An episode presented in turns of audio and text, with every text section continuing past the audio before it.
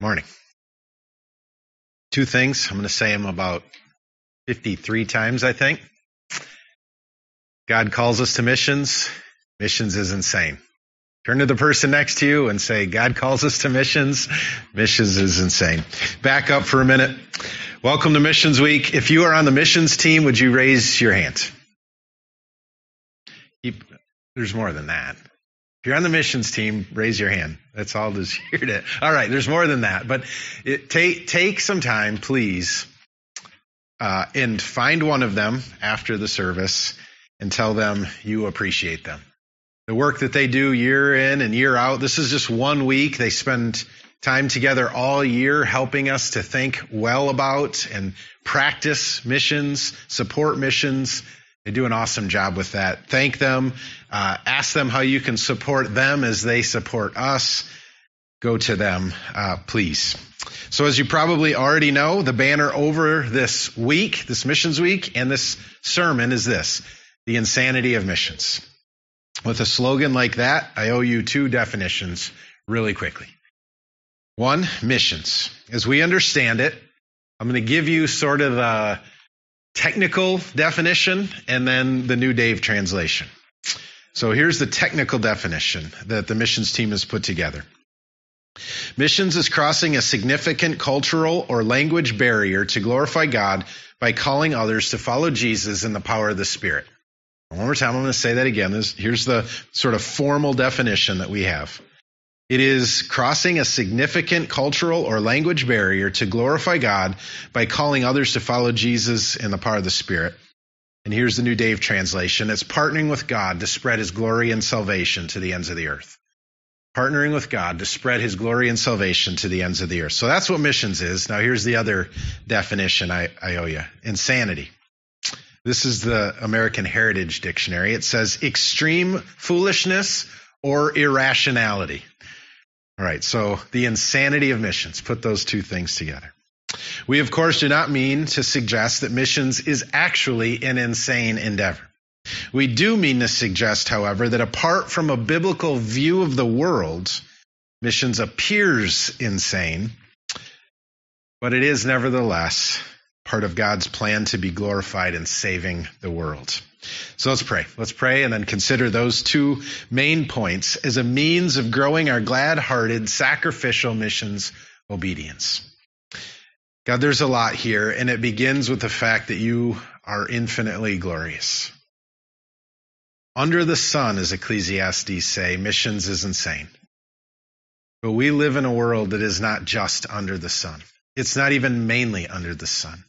Please help us to see that on a horizontal perspective, we'll never engage in missions if we wait until it makes sense.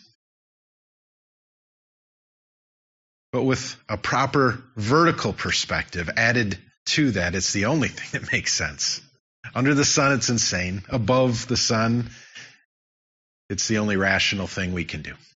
Please help us to see that in increasing measure, both that your word calls us to this, that you command us to this through your word, and that it is crazy by, by every horizontal measure.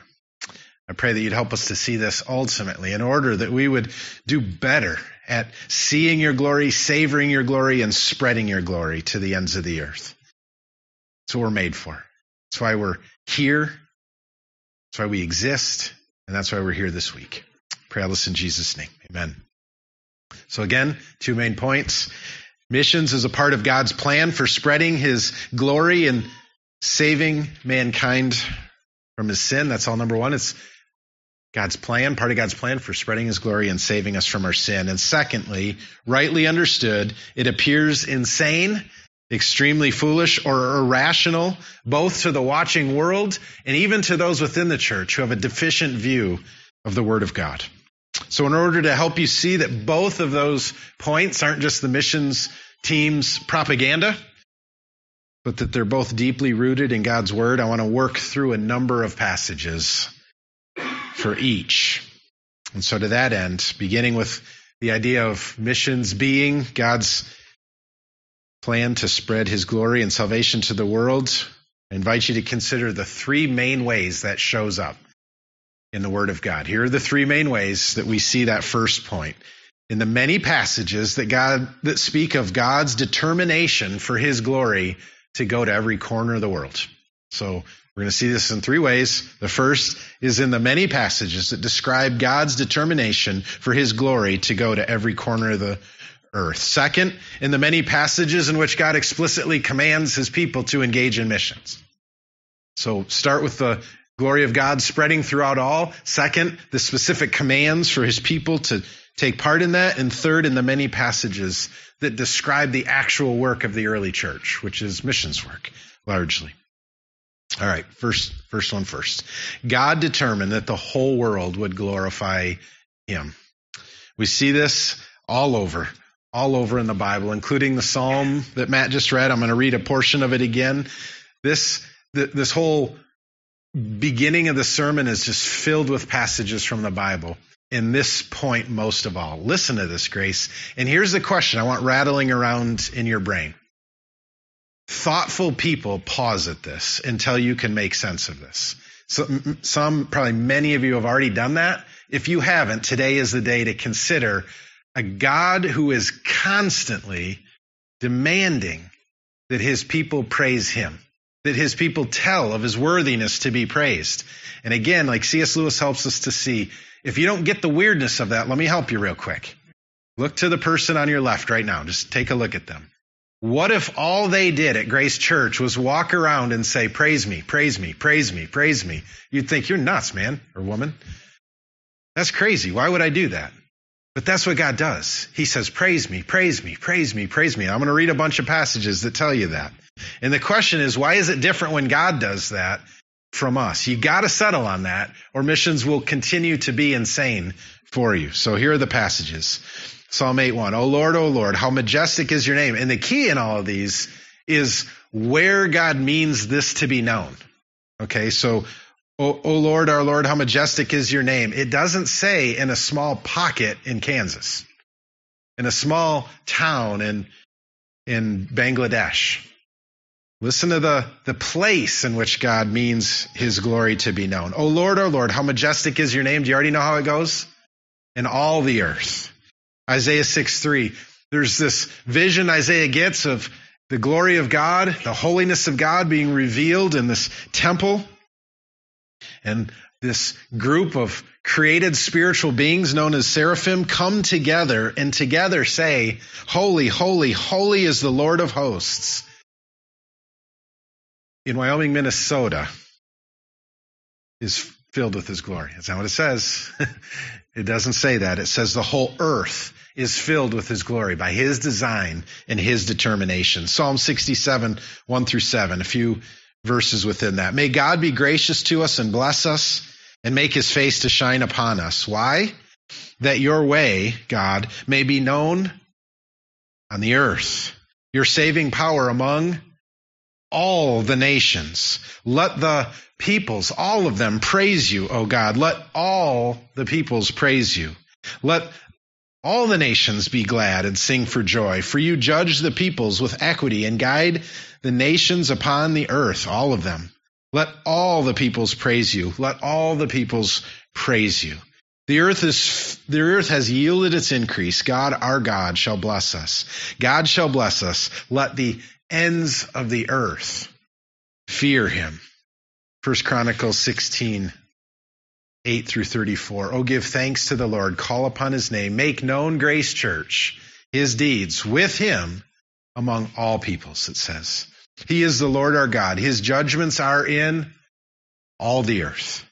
Sing to the Lord all the earth. Tell of his salvation from day to day. Declare his glory among the nations, his marvelous works among all the peoples. For great is the Lord and greatly to be praised, and he is to be feared above all gods. For all the gods of the people are worthless idols, but the Lord made the heavens. Splendor and majesty are before him. Strength and joy are in his place. Ascribe to the Lord, O families of the peoples, all of them.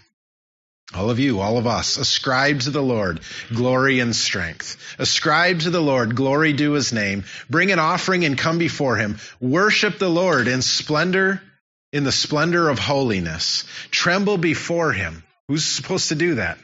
All the earth. Yes, the world is established. It shall never be moved. Let the heavens be glad and all the earth rejoice. And let them say among all the nations, the Lord reigns. Let the sea roar and all that fills it. Let the, the field exult and everything in it. Then shall the tree of the forest, the trees of the forest sing for joy before the Lord, for he comes to judge the earth. Oh, give thanks to the Lord, for he is good, for his steadfast love endures forever. Another one. First Chronicles 29. Blessed are you, O Lord, the God of Israel, our Father, forever and ever. Yours, O Lord, is the greatness. This is missions.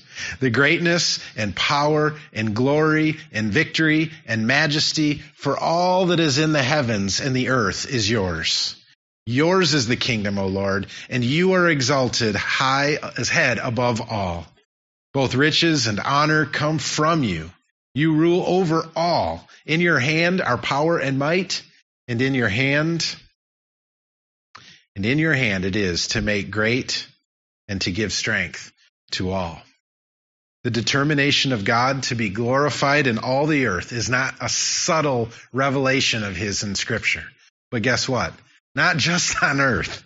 Psalm 19, 1 through 4. The heavens declare the glories of God. The whole universe God means to declare his glory. The skies above proclaim his handiwork. You with me, Grace Church? You, you sensing a theme here? The glory of God will go forward from God into all the earth and all of creation. That's the main purpose of God. And he calls that to be our main purpose as well. That's the heart of missions right there. I included more passages on this first point and within this first point of the first point to help you see how prevalent it is in the Bible and because the rest of the sermon rests on this. If you don't settle on the fact that this is God's commitment, his primary commitment, nothing else will make sense. God will be glorified in all the earth. Here's something to write down. And missions is mainly God's means of including us in that. Let me say that again. That's the theme of this week. That's the heart of this week. This is what makes it insane under the sun. God will be glorified in all the earth, and missions is mainly God's means of including us in that. Indeed, it is only because God is determined to make his glory known among every tribe and tongue and people group that missions makes any sense at all. Grace, you will never grasp missions. You'll never even get it much less rightly engage in it, if you don't begin with the understanding that at the very heart of missions is God's determination to fill the universe with his praise. Likewise, you will never grasp missions, much less ever begin to rightly engage missions, if you're not first convinced that the glory of God is what the world need, needs most, what you need most, what I need most, and the only thing that truly satisfies. Settle on this grace. Settle on it right now. If you are ever to engage in missions or any aspect of life rightly. That's the first point. God is determined to spread his glory into all the earth. Second, God commanded his people to join him in that. that's, that's where we're going this week is to remind you of both of these things. Missions, we see that missions is a part of God's plan to receive glory and saving the world, and he calls us to join him in that and spreading his saving glory, both in going for some of us, maybe many of us, and for supporting those who do for all of us. Let me, let me share with you from God's word a few places we see both.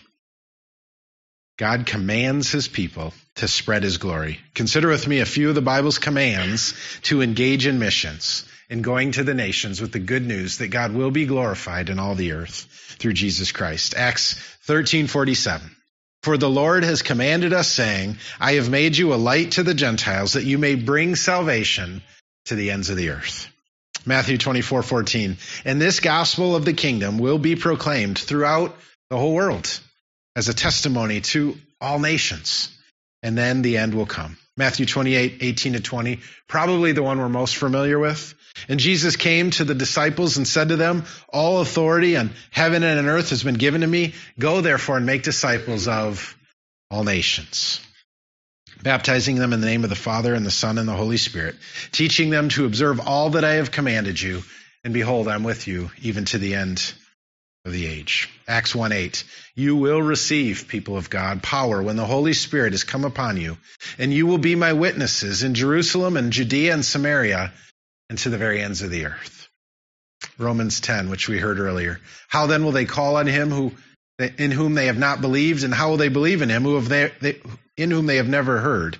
And how are they to hear without someone preaching? And how are they to preach unless they are sent? Grace, the Bible is filled with passages commanding God's people to engage in the cause of world missions. On top of that, we, there's a number of commands to support those who go. So we see that God means us to partner with Him in His determination to spread His glory through Jesus Christ to all the earth. In the passages that describe God already doing that, in the passages that command us to join him in doing that, and also in the passages that command us to support those who do. There are many of them in the New Testament, but the, the one that the missions team has tried to draw our draw us back to more and more is 3 John 5 through 7. Beloved, it is a faithful thing you do in all your efforts for these brothers, strangers as they are, who testified to your love before the church you will do well to send them on their way. This is the church that is staying, how we're commanded to interact with those who are going. You'll do well to send them on their journey in a manner worthy of God. The, the glory of God that God is spreading through all the world, and missions is our joining Him in that. That's what it means to, to send them on a, out in a manner worthy of God. For they have gone out for the sake of the name, accepting nothing from the Gentiles. Therefore, we ought to support people like these, Grace. We ought to support people like these, that we may be fellow workers for the truth. We see that missions is a part of God's plan to save the world and the many passages that speak on God's determination for the whole world to glorify Him, and in the specific commands to engage in missions. Finally, we see it in the actions of the early church. I'm trying to convince you, I lost you, I'm trying to convince you that engaging in missions, as we defined it earlier, is the, the privileged responsibility of all of God's people. So the, the last one is the way the early church functioned. There are many places we could look to find missions in the early church, but there are none that are easier to see than that of the missionary journeys of Paul. From the time of his conversion, he spent the majority of the rest of his life traveling the known world as a missionary, declaring the glory of God in Jesus. It is generally understood that Paul took three missionary journeys. The first, if you want to read this, this would be a great way to spend your week. Uh, the first is recorded in Acts 13 and 14. If you want to read his first missionary journey, it was the shortest. It lasted between two and three years. His second missionary journey lasted a, a bit longer and three to four years and covered a much, much broader uh, area of land in Europe and Asia. That's recorded in Acts 16 through 18 what was likely his third, or what was his third and likely his final missionary journey. He might have gone on a fourth. Um, lasted longer still. It was four to five years, and it covered more ground still. Just do do the math. At, uh, somewhere between twelve and thirteen years, Paul spent doing nothing but traveling to the unknown, or to, or to the places in the world that had not yet heard of Jesus. That's remarkable. We read about his third missionary journey in Acts 18 to 21. In many ways, he summed all of this up at the end of Romans. For I will not venture to speak anything except what Christ has accomplished through me, bringing the Gentiles to obedience by word and deed, by the power of signs and wonders, by the power of the Spirit of God, so that from Jerusalem all the way, all the way around to Iconium, I have fulfilled the ministry of the gospel of Jesus Christ, and thus I make it my ambition to preach the gospel, not where Christ has already been named, lest I build on someone else's foundation. Again, Grace, this is the first and the, the first main point is that missions is a part of God's plan. It's not an idea we came up with at Grace. It's not an idea that John Piper came up when he wrote Let the Nations Be Glad. It's not an idea that someone on earth came up with. The first point for us to see if we're to ever rightly engage in missions or lean into this week the way we ought is that missions is God's design. It is a part of His plan to spread His glory and salvation throughout the world. And I, try to help you to see that in three ways in the Bible. In the passage, the passages that speak of God's determination himself to be glorified in all the earth, in the clear New Testament commands for his people to engage in missions, and third, in the actions of the early church, and especially Paul. Well, that leads us to the second main point of this sermon. You're not truly considering missions, that which I just shared with you. You don't understand that.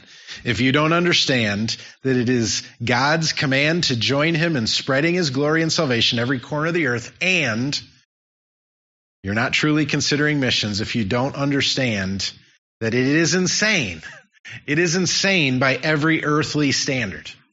Missions is not rational according to any common sense measure.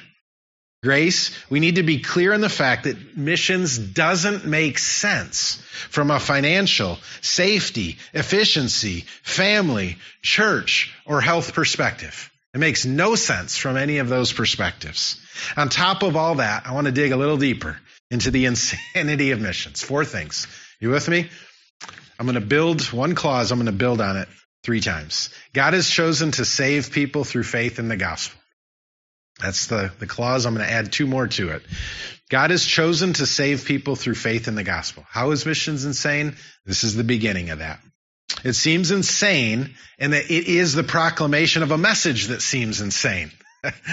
okay, what do I mean by that? It sounds a little sacrilegious almost. But Kyle already helped us to see this a little bit in his exhortation. Have you ever really stopped to think about how the gospel sounds? Have you ever slowed down enough to think through the main tenets of the gospel from the perspective of a normal person on earth?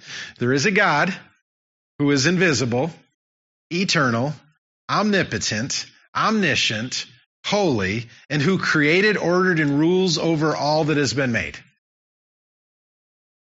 None of you look too confused, which means you didn't understand what I just said. Let me say that again. There is a God who is invisible, eternal, omnipotent, omniscient, holy, and who created, ordered, and rules over all that he has made. For your information, that's insane, unless it isn't. you know what I mean by that? It is crazy to talk that way unless it's true. And the whole world is filled with people who don't believe that's true, which means this sounds crazy. If missions is communicating the message of the gospel, it's insane because the message of the gospel sounds insane to people. But that's not it. That if that were the whole gospel, that would be strange sounding enough. But this God made us to delight fully and forever in him. That sounds kind of crazy too, doesn't it? That there's a being who made us and ordered us and commands us and rules us and gave us the very purpose of delighting forever fully in him. Think about that. That doesn't make sense. That's, that's weird sounding unless it isn't. But from the very first man and woman, we have rejected God as God. There is a being like this that exists who created us for this purpose. And in spite of that, though, from the very beginning, we've rejected him as God and sought to be satisfied in the things that he has made rather than in him. This is sin. And the wages of sin is eternal death. It's kind of hard to get your head around. That sounds strange. Maybe a traffic ticket or a slap on the wrist, but eternal death? But God, being rich in mercy and, and grace, sent his one and only Son, Jesus Christ, to die as a substitute sacrifice. The wages of sin is death. God sent his only Son to be that death for us, for every sinner who would receive him in faith, who would trust him as Savior and surrender to him as Lord. Again, think about that. Get your head around that. Don't, don't think that sounds normal because it doesn't. Really think about that. And to demonstrate the goodness and efficacy, the fact that it worked, Jesus' death on our behalf, to demonstrate the goodness and efficacy of his death on the cross, Jesus rose from the dead, sent his Holy Spirit to dwell in all who believe upon his name. That doesn't sound normal. There's some spirit living inside of us as we receive Jesus. That sounds kind of crazy. There's a lot of scary movies that involve some version of that. Grace, this does not sound normal, and you will not rightly appreciate the gospel, much less the God of the gospel, much less his command to spread the gospel until you can settle on this. This is the message of the missionary, and this is insane until by the power of God it isn't. All right, so God has chosen to save. How, how is missions crazy? First, it is the command to deliver a crazy message that God has chosen to save people through faith in the gospel. Well, if that weren't enough, if that weren't crazy seeming enough, missions is built upon the fact that God has chosen to bring this crazy plan of rescue to people through people. What do I mean by that? How's that crazy? It'd be one thing if God were to bring his gospel directly, so this, this news of salvation by grace alone, through faith alone, in Christ alone, this, this hard to wrap your head around message, it'd be one thing if God were to himself bring that directly to people to accept or reject. That way we would know for sure at least they were hearing the truth of the gospel and we would know that nothing could stop its spread. Instead, however, think about this. Missions insane sounding under the sun. Instead, however, God has chosen to deliver the greatest, most essential message in all of the world through weak, confused, scared, finite, fallen, limited people. We can and do get the message wrong. We can and are held up by logistics, finances, faithlessness, opposition, persecution, sickness, and a whole host of other things. Mission seems insane because of the message it is committed delivering by God's design and because of the method of delivery, us, by God's design. I want to add another clause. So I said God is, missions sounds insane because it is rooted in the fact that God has chosen to save people through faith in the gospel, preached by people to people who don't understand or want us. this is God's design. Again, all of this would seem crazy enough if, when we took to this, this message of the glory and salvation of God to a people, all this would be crazy enough if, when we did it, they knew by some miraculous work of God, perhaps, that they were dead in their sin, could understand our language or we could understand theirs, and they wanted to know how to be reconciled to God. And they were just glad that we went through all this hardship to get there and to them. The very essence of missions, however, is that in general, none of those things would be true. None of those things are true. Most of the time in missions, we're going to a people who do not believe they're enemies of God. It takes a long, long time to learn how to tell them that, which they don't want to hear,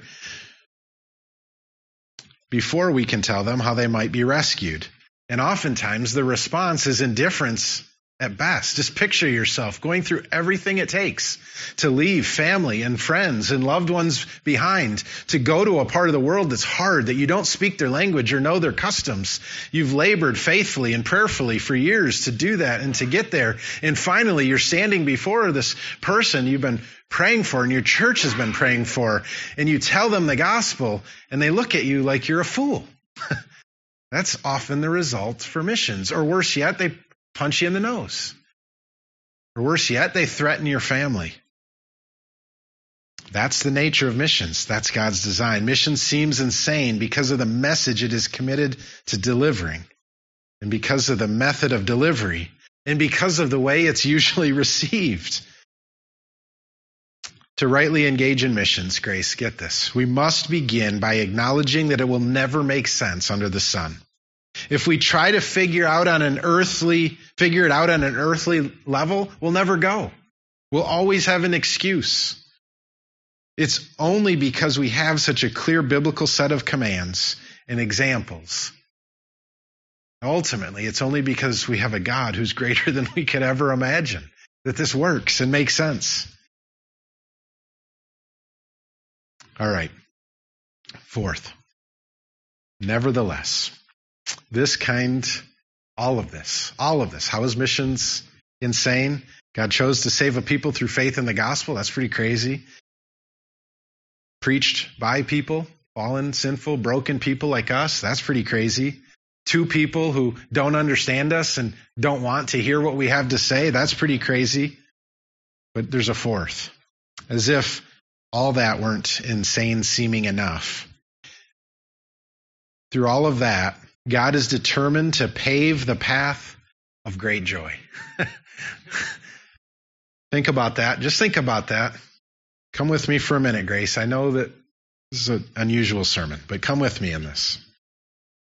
Maybe, maybe everything else we've covered, maybe you could get your head around it. Maybe.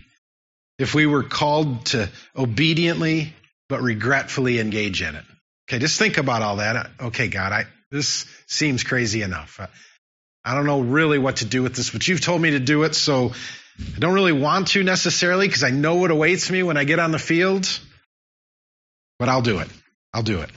Maybe it would make sense to painfully leave goods and kindred behind, to frustratingly endure the long process of language and cultural ac- acquisition, to grievously encounter people who don't care about the gospel that cost us so much to bring to them, or really do care in a very negative way to soberly experience relational, the, the relational and spiritual isolation inevitably tied to missions, to unreached places. Perhaps grace, but probably not. We could make some measure of sense to endure those things in a quiet, sacrificial somberness, reluctantly persevering because it's the right thing to do. Grace, the Bible never claims missions make sense under the sun, but it does. It does insanely claim, claim that it is the path to great joy.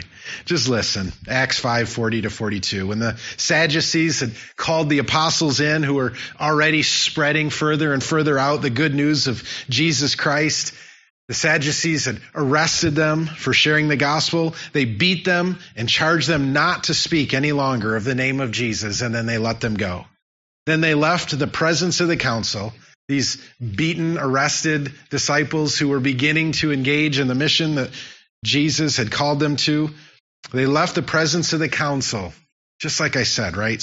Grievously, painfully, soberly, dutifully. Do you know the passage? That's not what it says rejoicing, rejoicing that they were counted worthy to suffer dishonor for the name of Jesus. And every day in the temple and from house to house, they did not cease teaching and preaching the name of Jesus Christ. Philippians 1 20 to 21. While in prison for proclaiming the gospel, just like we said for proclaiming the glory and salvation of God in Jesus, the apostle Paul declared, It is my eager expectation and hope that I will not at all be ashamed, but that with full courage, now as always, Christ will be honored in my body, whether in my life or in my death. For me, to live as Christ and to die as gain. None of this is to say that every missionary is always happy or always happier than everyone else. It is to say, however, Grace Church, that another aspect of the insanity of missions is that none of the hardships baked into the missions cake can keep us from experiencing the supreme gladness that is found only in God. Indeed, counterintuitively, crazy sounding, missions is often the straightest path to that gladness. I want to close by giving you two quick examples and a small handful of things you might do with all of this. I want to give you two personal examples of how the, the insanity of missions has shown up in my own life. The first was the very first experience with missions I ever had.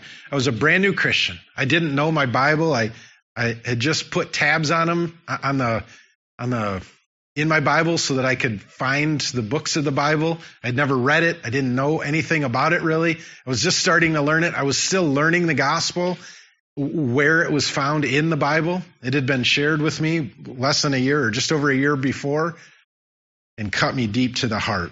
I believed it, found myself at a prayer meeting, which was weird enough in and of itself. I'd never done this before, and it was a long one, which seemed weird too. And they were sharing, whoever was leading it was sharing prayer requests. And they, I don't remember any of the others, but one of them was, please pray that we'd have at least three guys who would go to the Middle East on a mission trip because if we don't have three guys join the team that we already have, the trip is going to have to be canceled. I, I still don't even know why. I have no idea why three guys would unlock a trip, but apparently it did. And I didn't think anything of it when they shared that. But as I began to pray, I was immediately surprised by the conviction that I had that I needed to go. It made no sense. It cost more money than I had. I barely knew the gospel myself. How am I going to go to the Middle East to bring this news to someone who certainly wouldn't understand me? And I had so much to learn. I, didn't even know how this was going to work. I didn't have a passport. It was coming up quickly. College kids are supposed to go to Fort Lauderdale, not to the Middle East on spring break. None of this made sense. Well, doesn't need to make sense under the sun, does it? I went in faith. I went. God brought the money in. Confused a bit. It's kind of an adventure. Nervous. Had no idea where this was going to go. The bulk of our time was spent handing out Bibles and trying to find people who spoke enough English to share the gospel with them on college campuses. In the middle of the week, we got taken, detained at a police station for doing this. They searched us, yelled at us in Turkish, didn't understand what they were saying, and then released us. It was pretty intimidating. Got released. A little while later, I thought, wow, that was pretty intense. That's, I think that's like next level Christianity right there. But felt discouraged because it didn't seem like anything was happening. We left, no consciousness of anyone receiving the gospel and faith or even caring that we gave them a Bible or told them about Jesus. It's a lot of money and a lot of time. It was confusing and fearful.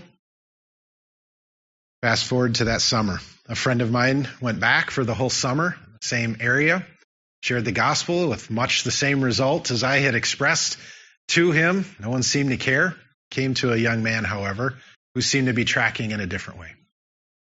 Shared the gospel with this young man who nodded his head enthusiastically at each point, got to the end and said, Are you ready to pray and trust Jesus as your Savior and to pray with me? And the young man said, No. Great. well, there goes that opportunity, he thought. And he just said, You mind telling me why? Why is that? You seem to be with me in this. And he said, Well, I am. But I already did that. And it's my understanding I don't need to do that again. He said, okay, it gets better. He said, okay, well, that's kind of unusual. I've shared the gospel with a number of people around here. No one even seems to really know it, much less believe in it. How did you come to believe in it? Well, uh, somebody handed a Bible to a friend of mine quite some time ago. He took it to be polite, but didn't want to have anything to do with it, so he just gave it to me. So I read it, and now I believe in Jesus. It shouldn't work like that. That's insane. I got another one. One more. This was one of my most recent ones with a, ministry called TLI. We go to train pastors on how to understand, teach, and preach the Bible. It's what Matt is raising support or has raised support and is going to go to Ethiopia with, Lord willing. They only go to places, parts of the world that do not already have access to training. If they have access in some meaningful way, we don't we don't go there. TLI doesn't go there. So in other words, we go to hard places. On a practical level, it means that we're going to people who have very, very little understanding of what the Bible says and how to teach it to others. You can probably imagine that much of what we have to do is undo false ideas of what the Bible teaches before we can help them to rightly understand it. So in, in Africa, I was teaching a group of pastors, and one of the ways that TLI's curriculum is designed to help them appreciate the need to undo some stuff before they can redo it is they give them a list of common passages that are used out of context. A classic example is Behold, I stand at the door of your heart and knock. Anyone hears my voice. And the question is Have any of you ever used this in an evangelistic sermon? And it's, a, it's in a letter to a group of Christians, it's not an evangelistic passage. And all the pastors sort of sheepishly raised their hand, yes. And went through four or five of these through a translator or an interpreter can't tell really if they're getting it or not. You can tell on some level they're feeling convicted, but do they care? Are we insulting them? I, I don't know how this is landing. It's the very first course for these guys. Well, about four or five examples deep, one of them raises his hand and says, I can see plainly that we've mishandled the Word of God. Does this mean that we need to go back and repent before our churches? That shouldn't happen. That is a work of God through the Spirit to convict these people through some weird looking dude like me who looks nothing like them, who knows nothing about their culture or situation, who in no way is trying to insult them, because I know they're doing the best that they can with what they have, but somehow the Spirit cut through all of that to convict them of their sin. And I was able to say, yes, you, you do. You are responsible for the way you handle the word, but the blood of Jesus is more than sufficient. That sin is washed away already. Go back, lean in further to this, and then go back and teach your people with a new sense of the glory of God through Jesus Christ. That, that shouldn't work like that. It shouldn't. It doesn't always work like that. But here's those two examples of how the insanity of missions, how God uses that to accomplish his purposes. So the main thing I hope you're able to see in all of this is the simple fact that no one who engages in missions does so because it makes sense. because it should work. Because it promises to be fun. It doesn't make sense. It shouldn't work, and it'll probably be a burden in most ways. We engage in missions then, as insane as it seems to be, because God has called us to, because He is worthy, and because He brings us inexplicable joy through it in life to the nations. So here, here's a what do you do with this? Okay, you're thinking, okay, Pastor Dave, you sort of convinced me. Missions is part of God's plan to spread his glory and salvation to the whole world, and it's crazy sounding under the sun. It only makes sense because God is greater than we could ever imagine, and this is his plan for us. So, what do we do with this? Just pick one of these. Just grab one and hang on to it this week. Go after it. Here, here's the first possibility pray. Pray. Pray that God would convince you of the Bible's teaching on the glory of God and on missions. Just pray. Pray and ask God to convince you of that. You'll never engage as fully as God means you to if you're not convinced that He's this great and this is what He calls you to. So if you were to spend this week just praying that, it would be a week well spent. Second, another idea. Pray that God would fill you with an appropriate sense of love for the nations, sadness for the fact that there are so many who have never heard of Jesus, urgency to obey however God would have you, and confidence in God's unstoppable sovereign grace. So pray, pray for your own heart to be filled with the reality that missions presents us with. Third, carefully consider how you might more fully engage in raising up or training missionaries within our church here. Perhaps you could join the missions team Perhaps you could take someone through the missions track that we have at Grace Church. Perhaps you could lead a group of young adults, commit to doing that to the cross conference or the immersion experience that the missions team has put before us in Minneapolis. But think of some way to contribute to the raising up or training of the mission of future missionaries at Grace Church. Number four, carefully consider, just pick one of these, any of these. Carefully consider how you might more fully engage in supporting the missionaries we've already sent commit to signing up for and prayerfully reading, prayerfully, prayerfully, prayerfully reading the newsletter of the mission missionaries your DG is partnered with. Commit to reaching out to each of them weekly or monthly to tell them you're praying for them and ask them how else you might or what they need or how you could support them personally. Commit to financially supporting one of our missionaries or raising your level of support if you already do. Number five, just a couple more. Consider carefully whether you might be called by God to pursue life as a missionary, being sent. If you sense any level of call, any burden at all that maybe, just maybe, God means you to go to the nations, connect right away with your DG leader or one of the missions team members. Let them help you work through that call and what it might look like at Grace. Connect with one of our missionaries. Let our, let our missions team help you to connect with one of our missionaries and go there. Spend some time there.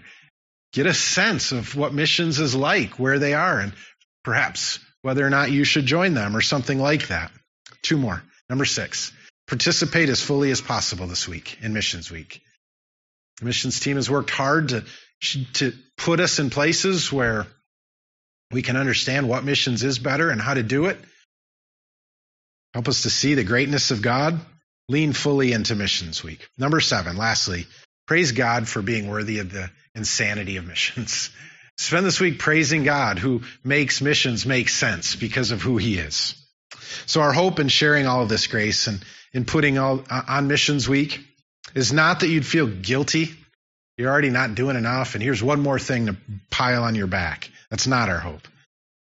There's probably for many of us an important measure of conviction that we ought to feel if we're not engaged in missions.